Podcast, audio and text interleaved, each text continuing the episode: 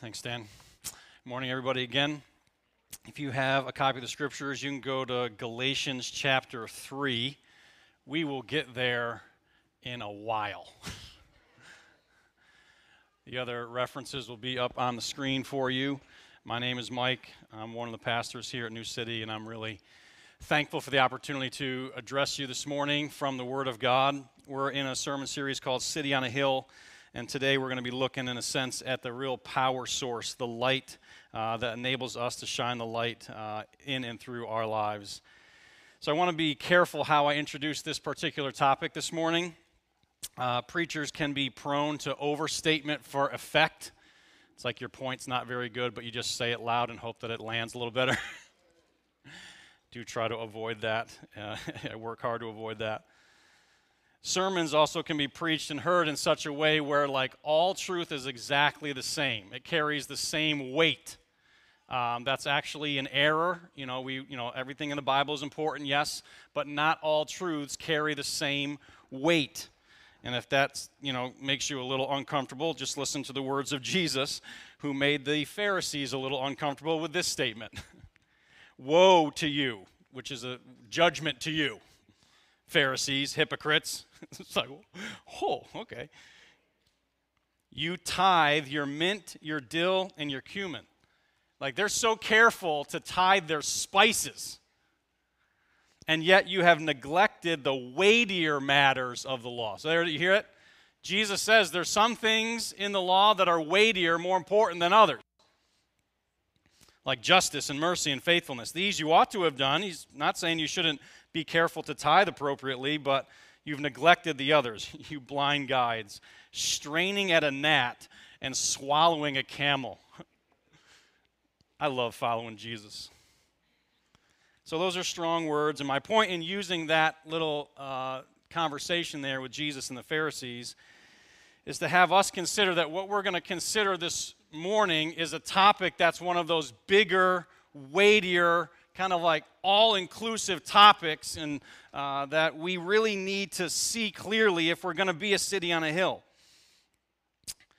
It's the kind of conversation, and again, I'm trying to say these things carefully, that can literally reshape your entire experience of Christianity.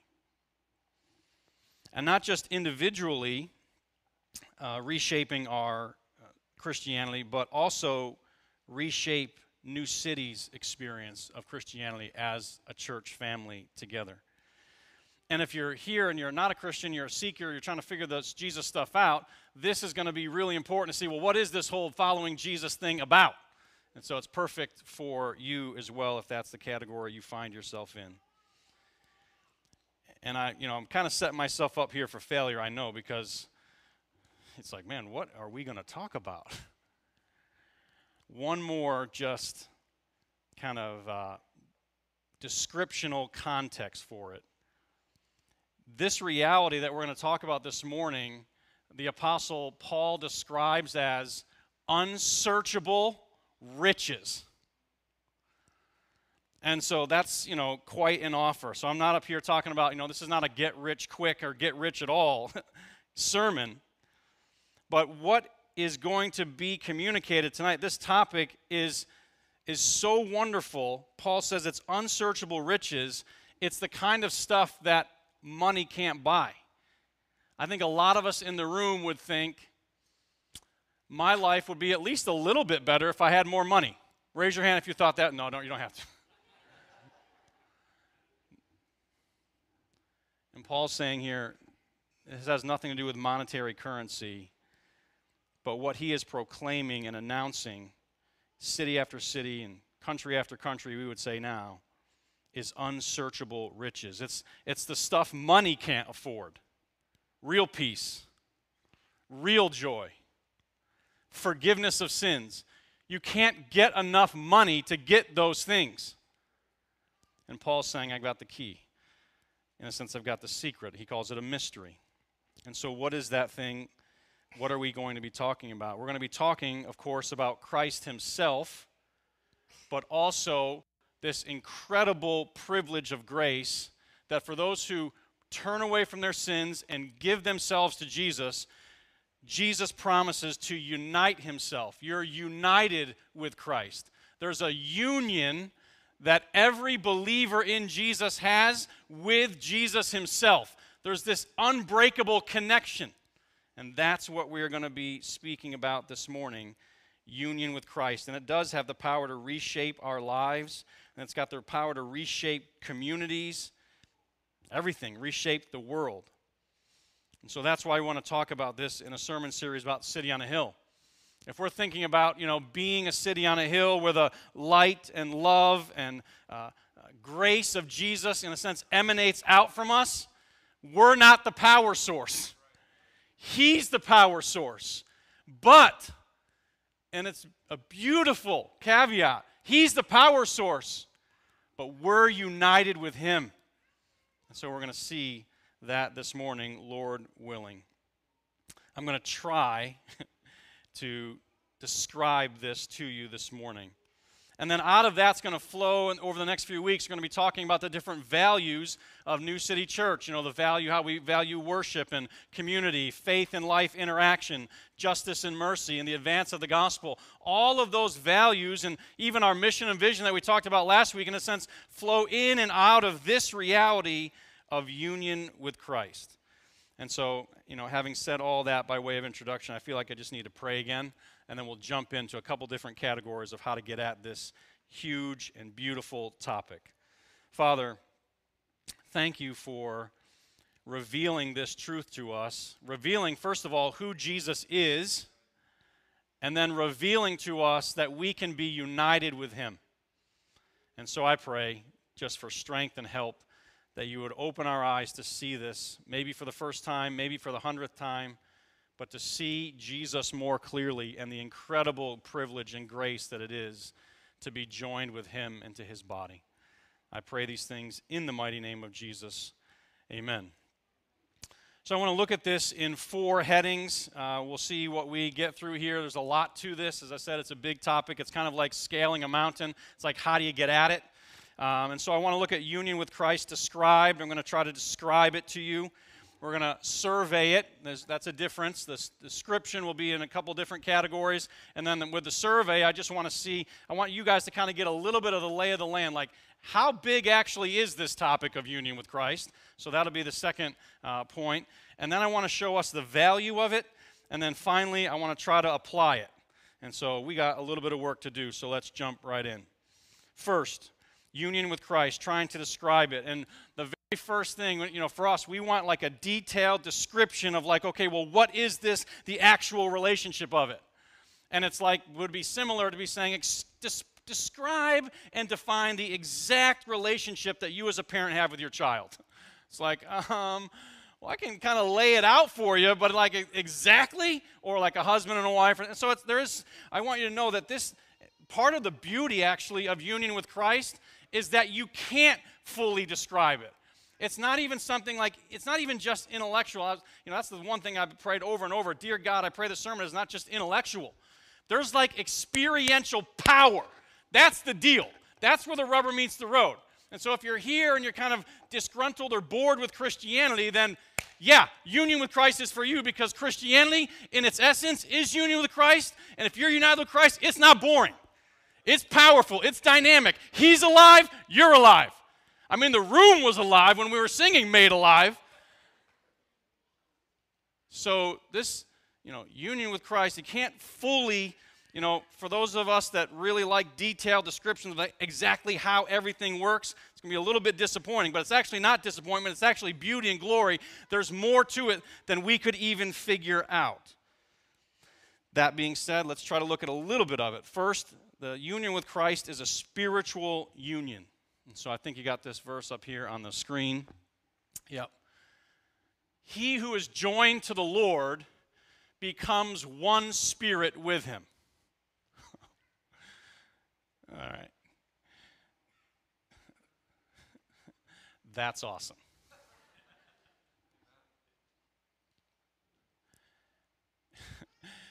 God's Spirit joins and unites with your spirit,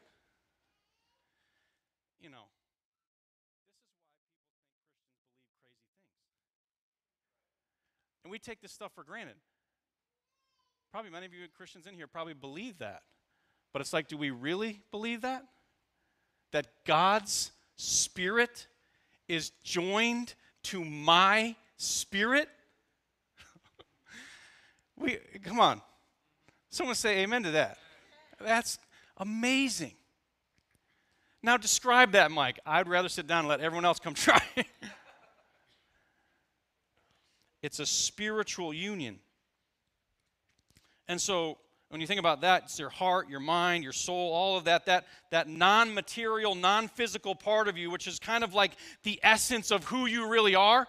That's how close God's presence is to you. You don't have to reach out to touch. It's He is already there, internalized. Now, this doesn't mean, by the way, that, that you become God. There's been, you know, uh, church history errors of deification. This is not the process whereby we become partakers of the divine spirit in that full kind of a way, nor is God absorbed into us. Again, he, the, one of the images that's used really, really well is the image of marriage that highlights union with Christ. And so, you know, even as I preach this sermon, I've been married to my wife for 20 years. I can hear her saying things in my head. Don't do it that way, Mike. Easy over there, Mike. I'm not her, she's not me, but our relationship is so unified and so close that when I say something, I can hear her voice, and vice versa. So it's not talking absorption here, but there is a deep, it is a bit mysterious, but core union that we as believers have with Jesus. and so I'm like, man, that's awesome. All right, got to keep going. Secondly, this union is something that reshapes and re uh, like a refoundation actually it's a new foundation for our identity identity is a big word right now it's a big theme in our culture which is great Listen to this. For as many of you were baptized into Christ, the word baptism there is immersion. Okay, that's this idea of being, in a sense, united spiritually. You have put on Christ. There is neither Jew nor Greek, there is neither slave nor free, there is neither male nor female. Were all of those different groups in that church? Of course they were in that church. What's Paul saying is that in Christ Jesus, now you're all one. Your deepest, most foundational way that you should understand yourself is no longer based on regular human categories. The, the big way that the Bible talks about this is you're either in Adam, he's the first human, and all of humanity has fallen in him, or you are in Christ, he's the second Adam, the new man, and now you're in him and you're identified with him. What belongs to Adam? Rebellion, sin, curse, judgment, and death. What belongs to Christ? Righteousness, goodness, truth, beauty, everlasting life. That's your identity. no longer do you understand yourself that your allegiance, you know, this is we give ourselves these categories. We give our allegiance we understand our location to be there. This is the, the circle, this is the group, so to speak, that I'm in, and I identify myself. And Paul's saying, no. What happens when you're united with Jesus is those categories, they're not completely dissipated, so to speak, but they're dismantled and you're set free from them, and now your identity is in Christ. I think of it this way my past is now Christ's past. All the things that I've done in my past that are sinful and shameful and wrong and rebellious are broken and gone. My sin has been erased. my wife is telling me, don't sing that next line. I'll never be the same. Right, sorry, babe. My past, and it's not just that mine is erased, it's replaced with the accomplishments of Christ. How righteous was he? How good was he? How faithful was he? That's my identity. And my future belongs to Christ. Romans 8 says that I am a co heir with Jesus. What is Jesus' inheritance? Just the world, that's all. and my present belongs to Christ. Coming on Christmas here, Advent season, what is his name? Emmanuel. God is with us. Past, present, and future, I belong to Jesus. That's who I am. That's what's most foundational to me. And it was interesting as we were singing. I'm like, man, I don't know so many people in this room, but apparently these people love Jesus. And so I feel kinship and fellowship because your deepest identity, if you belong to Christ, is the same as mine. That's who I am. That's who we are. That's union with Christ. Closely related to that, the next one is incorporation. These come from a, theology book, by the way, a guy named Colin Campbell, well written book on this. These categories are, he just tried to sum these things up and put hooks for us to try to capture all that's going on. You do, I forgot to say this, you know, the, the phrase union with Christ or in Christ or in the Lord or in Him, depending on which, you know, how you count that, but anywhere from 160 to 215 times in the New Testament. You know, when we're talking about the weightier matters, when something happens 200 times in the New Testament, we should be paying attention. So, just trying to put these in categories to help describe it. So, thirdly, is incorporation into Christ. For just as the body is one and has many members, all the members of the body, though many, are one body. So it is with Christ. For in one spirit we were all baptized into one body Jews or Greeks, slaves or free, we're all made to drink of one spirit. And so I don't just understand myself, you know, that my identity is not just individual anymore, as I just got done kind of saying. That identification kind of bleeds into this incorporation one where now I recognize myself as belonging to a specific group of people, the body of Christ. And so that, you know, you know we're in the new members class, Discover New City, we're talking about this. These are my people. You know, it's interesting when Jesus was um, you know, teaching and preaching, and uh, the crowds, the house was full, and someone came in and said, Hey, your mother and your brothers are outside. And Jesus said, What?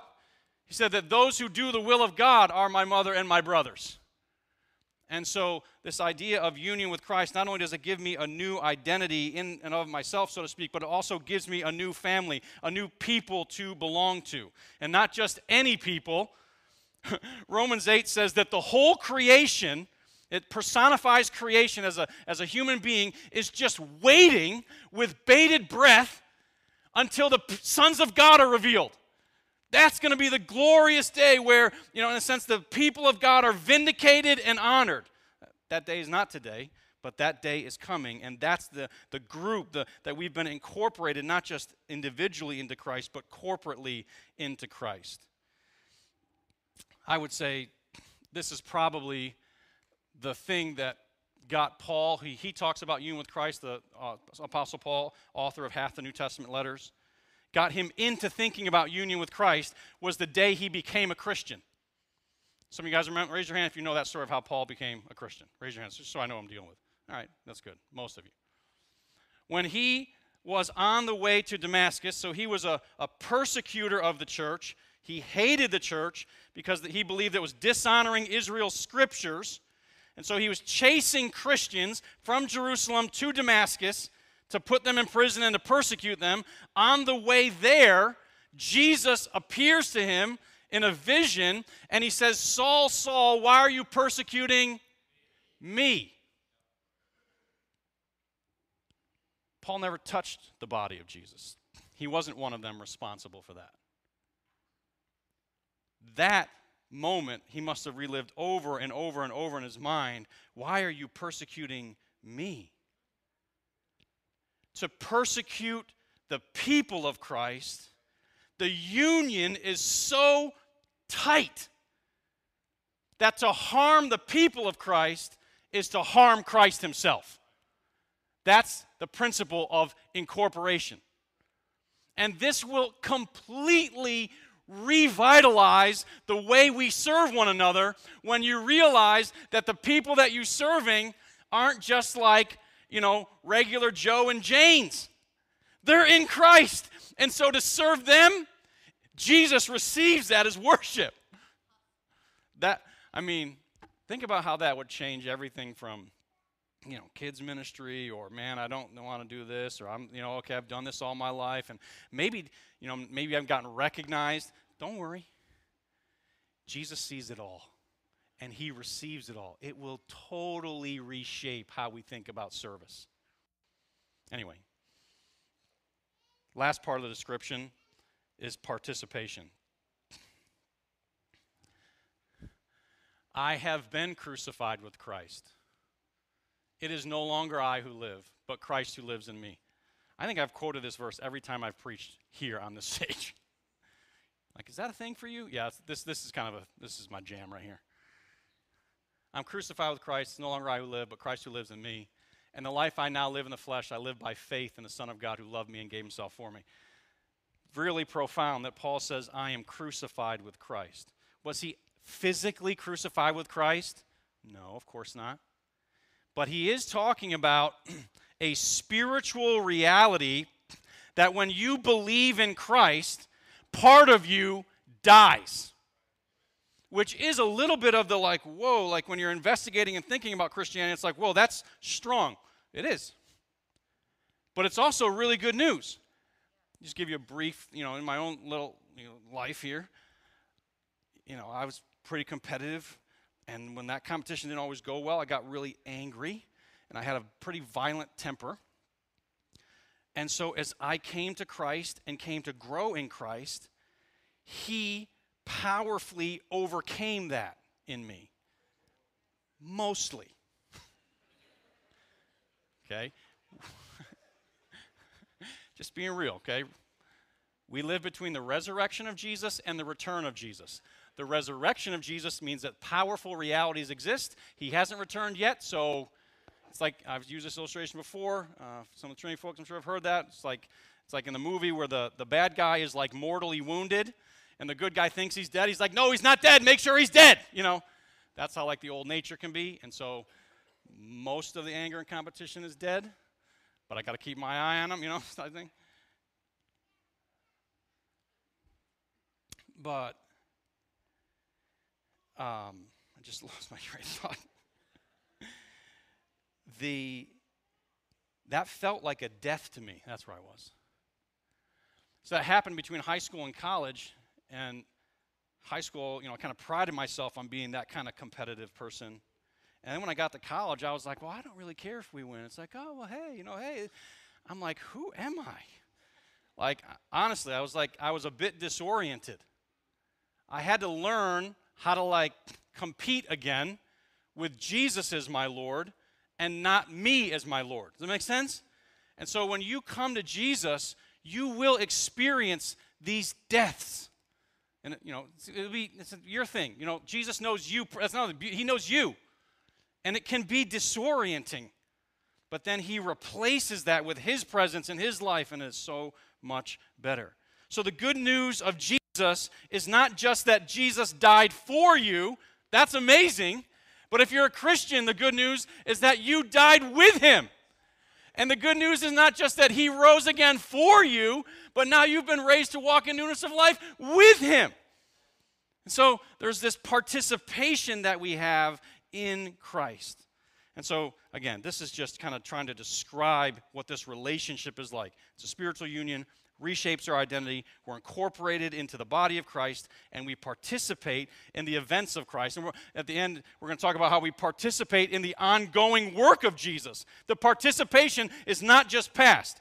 I believe and know that Jesus wants to do things in Central Delaware today and tomorrow, and He's going to do those things that He wants to do through His people.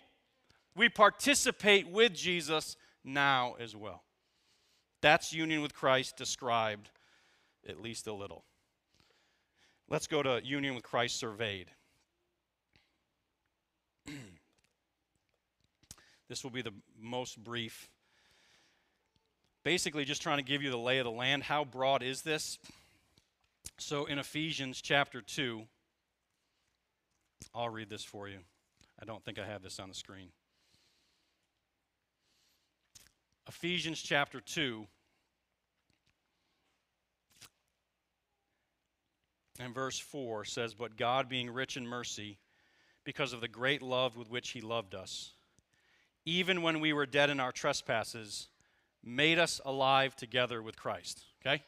Paul says, You were dead in your sins. We sang this. I think we'll probably sing it again at the end. hint, hint. It's not on the schedule, but it might be now. You were dead in your sins, and now you've been made alive. And for you grammar nerds out there, he uses an apposition, okay? Which means the next sentence is just going to describe what he just said in different words. Everyone say apposition. See, you just got grammar today. You go home, go to church. What, what was church about? Grammar. No. apposition, there you go. You've been made alive together with Christ. By grace, you've been saved. So when Paul thinks about what does it mean to be saved, Paul thinks to be saved means to be united with Christ. We think about being saved a lot of times, not only, but a lot of times as being forgiven and getting to go to heaven. Those are different. They're part of it, but the reason you can be forgiven is because you're united with Christ. And the reason you get to go to heaven is because you're united with Christ. To be saved is to be united with Christ. So we're trying to survey this. How big is union with Christ? Well, it's like all of salvation big. So you think about some of the words, these are churchy words, so I'm sorry if you're new, but bear with you. You know, if you want to know what they are, come talk to me a little bit later. I love to talk to you. Justification, to be declared righteous. That's in Christ. No justification, or if you're not in Christ, there's no justification to be born again, regeneration. Titus chapter 3 says that regeneration for us is in Christ Jesus. Sanctified, being made more like Jesus. That's in Christ. Every wisdom in Christ, righteous, it's all in Christ. And so if we don't have a category for our union of union with Christ as summing up all of those things, then we're going to kind of be kind of deficient in how we understand what Jesus is trying to do in and through us. So, all of what it means to be saved is in Christ. I would say that, not me, but scriptures would say the highest goal of our salvation is none other than to have a perfect relationship with Christ. You know, if Jesus isn't in heaven, then who wants to go? That's the point of heaven. That's the goal of Christianity is to know Christ more fully. You can start talking about like the two uh, rituals that God gives to the church, baptism and the Lord's Supper. Both of those are reflecting union with Christ. And so it's like category after category, thing after thing after thing. What I'm trying to help us do this morning is saying, okay, I really need to give myself to understanding and applying, feeling, and experiencing union with Christ because it's a huge category. The way I uh, heard or saw that it was, or read that it was described as, as a web, it supports, it's like a life giving web that supports everything of our experience in the person of Jesus. Union with Christ surveyed. All right, we'll keep moving. Number three union with Christ valued. And I have this on the screen here. I'm going to read a few verses to you here from Philippians chapter 3. So I've kind of told you what it is. Again, tried to. Tried to explain a little bit how big it is. And along the way, I've tried to persuade you that it's a really beautiful and good thing. But now we're really going to center on that. Why should you care about union with Christ? Paul says to the church in Philippi, For we are the circumcision, that just means the true people of God, who worship by the Spirit and glory or boast in Christ Jesus, and we have no confidence in the flesh. The flesh is our human achievements and our human effort. Though I myself would have reason to have confidence in the flesh. If anyone thinks he has a reason for confidence, I have more. I was circumcised on the eighth day, the people of Israel, the tribe of Benjamin, a Hebrew of the Hebrews, as to the law, a Pharisee, as to zeal, a persecutor of the church, as to righteousness under the law, blameless. Paul saying, I was a religious dude. Nobody was more religious than me. I had the right pedigree, I had the right parents, I had the right tutelage, I had the right teachers, I had the right zeal. I was all about it. And he had the prestige and honor that, that were associated with it. So he says, if anyone had confidence before God to be like, hey, I'm good. Paul saying that was me. Okay? A little trash talk there. If you guys think you're better, you're not. so anyway, I just think that's interesting. I think Paul's a pretty competitive guy. Maybe his com- competition was being redeemed. Who knows? Next one there. Oh, there it is. Sorry. But whatever gain I had, I counted as loss for the sake of Christ. Indeed, I count everything as loss because of the surpassing worth of knowing Christ Jesus my Lord. For his sake, I have suffered the loss of all things and count them as rubbish, in order that I may gain Christ, and here it is, and be found, read it, in him.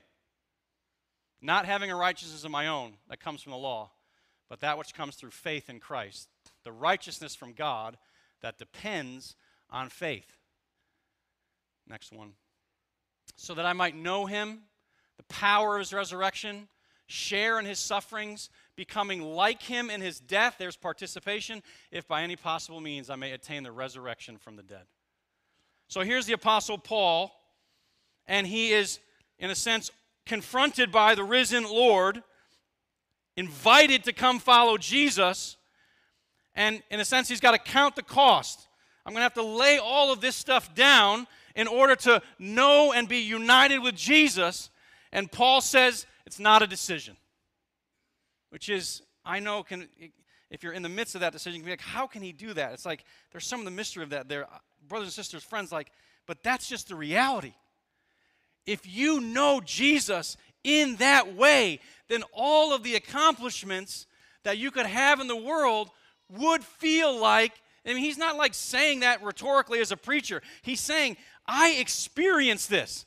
I knew what it was like to have power and prestige and honor, and I know what it's like to know Jesus, and they don't compare. So it's like, for me, I'm like, I want that kind of Christian. Like, whatever it is that we're talking about and offering, that's the thing. Union with Christ, the value of it. What did Paul get in that? He talks about it. He gets, when you are united with Christ, you get a righteousness from God, which is even better than the righteousness that he had. And it's better than the righteousness you can have. You think about, yeah, I don't want to park here too long, but just forgive me for being offensive, but your righteousness is not enough. It's just not enough to save you from death. It's not enough to give to your children. It's not enough to support your spouse. It's just not enough. And it's like a hamster wheel. You just keep trying to do it over and over and over and over again, and you fall and you fall, and it's just like you don't get anywhere. It's not enough. Why is union with Christ so valuable? You get the righteousness of Christ as a gift. No more guilt, no more shame, no more striving. It's a gift. That's why it's valuable at the end of the passage, he said that you attain the resurrection. that kind of righteousness produces a resurrection. No amount of money, no amount of your righteousness, eternal life and a new heavens and a new earth, that's what union with Christ gives you. Anybody want that? Part of us are like, well, yeah, we kind of do, but we'd almost rather just have a really good life now. Oh man, red alert your heart isn't going, man, this world is broken and I'm broken, there's all kinds of suffering, you're just trying to like retreat and get your own little kingdom for 60 years, that is not Christianity. Christianity is way bigger and more expansive. New heavens, new earth, new bodies, King of kings and Lord of lords dwelling in us and among us.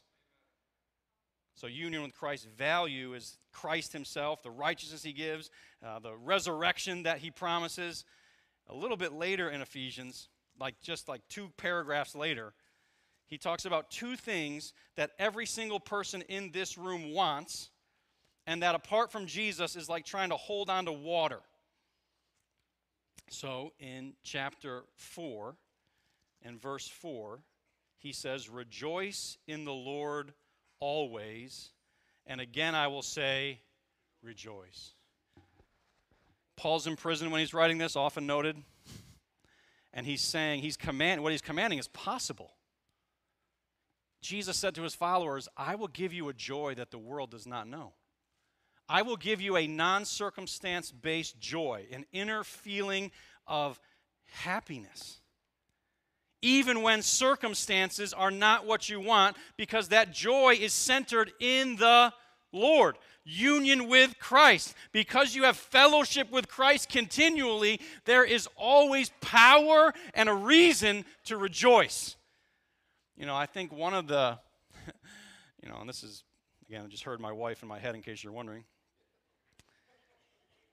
I mean, she's preaching half the sermon. No.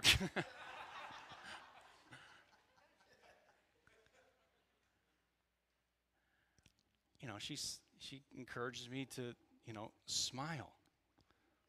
One of the things that is so compelling to other people in the world is when there is joy.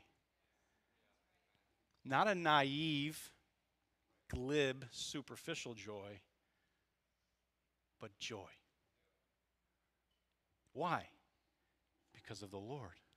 The joy of the Lord is my strength.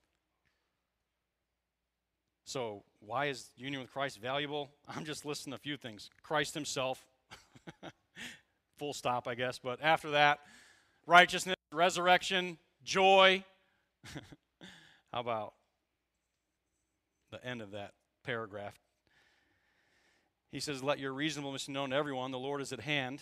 Again, that's a union idea. Don't be anxious about anything but in everything, by prayer and supplication with thanksgiving, let your requests be made known to God, and the peace of God, which surpasses all understanding, will guard your hearts and your minds. And he doesn't stop there.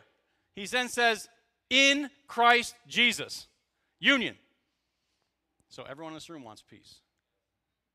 We all have things to be anxious about. you can be anxious about getting a thing. Maybe you want a relationship and you're anxious that you're not in one. And then you can get in that, and then you can be anxious that you have it. You know? I think about my own my own kid. We were are we gonna be have kids? Yep, we're able to have kids. Thank you. Okay, we're concerned. Okay, now we do. Now we have them. It's like, oh, okay, now we have them. so whether you're in the situation or you're out of the situation, there's reason for anxiety. And in Christ Jesus, Jesus sets up like a sentry, like a guard. He guards your heart and your mind.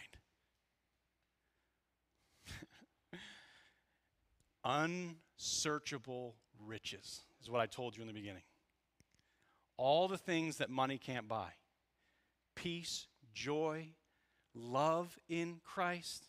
I could talk about strength in Christ. Ephesians 6 says to be strong in the Lord. Maybe you think about yourself that you've kind of been a kind of more of a timid, maybe weak person your whole life, but in Christ Jesus, these, you know, these people that you would not expect, they rise up and they're strong. I think of David and Goliath. He was in a sense the runt of his family. No one expected him to be the soldier. Goliath laughed at him and he said, "But I'm coming to you in the name of my God." Jesus gives strength to the powerless and the weak unsearchable riches. I cannot commend enough to you the reality that you are united with the living Christ. If you don't know him, I invite you into him. And if you do know him, it's like we're barely scratching the surface, which is not a confrontation. It's actually really hopeful. There's way more to it. And lastly, union with Christ applied. So, Dave and I spoke beforehand. We're going next week. I can only, we will talk next week. I, I, I feel a little bad.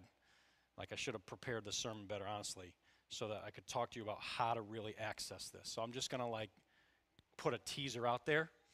And then next week, we're going to spend a bunch of time figuring out how this actually happens, okay?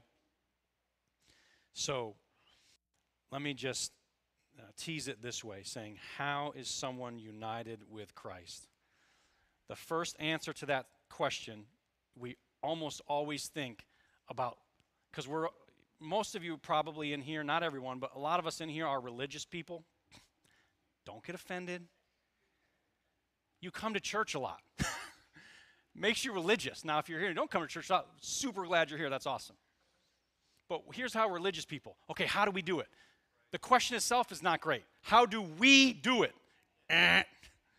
You don't. he does it first. He's the first move.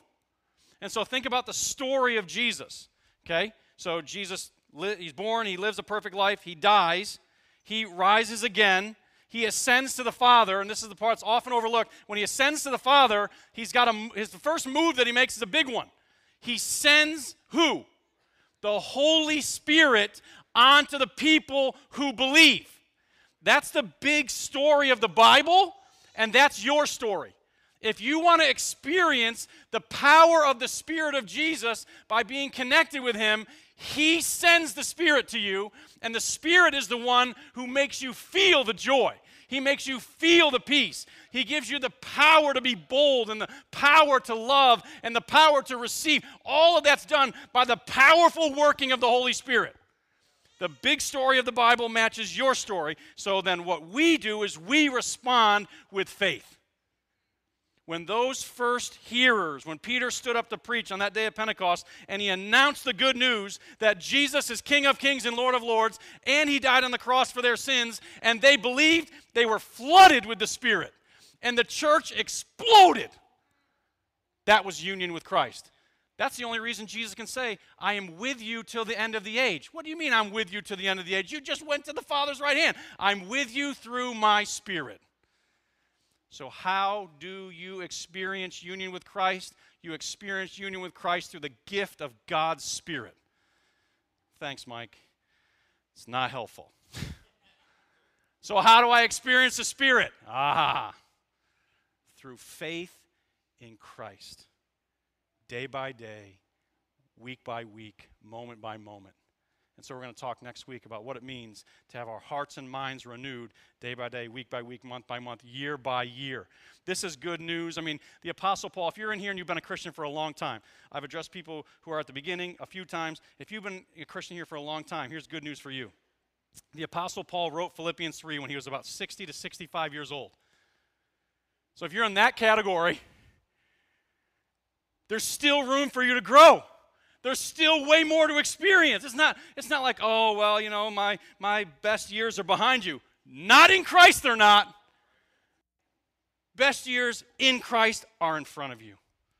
And so, what it means to renew our hearts and minds by faith in the teachings of Jesus so that the Spirit is, in a sense, uh, instigated to flood our lives with the presence of Jesus. And what that produces, by the way, in the end, is a church. And you might say, he didn't talk at all about being a city on a hill. That is how we become a city on a hill. When we are, so to speak, plugged into Jesus in this dynamic, vital union, his life and his love and his light shines from us individually and corporately and we become the city on a hill that He's called us to be. Let's pray. Father, thank you for the good news of Jesus.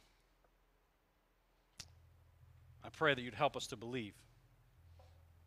In Jesus' name, amen.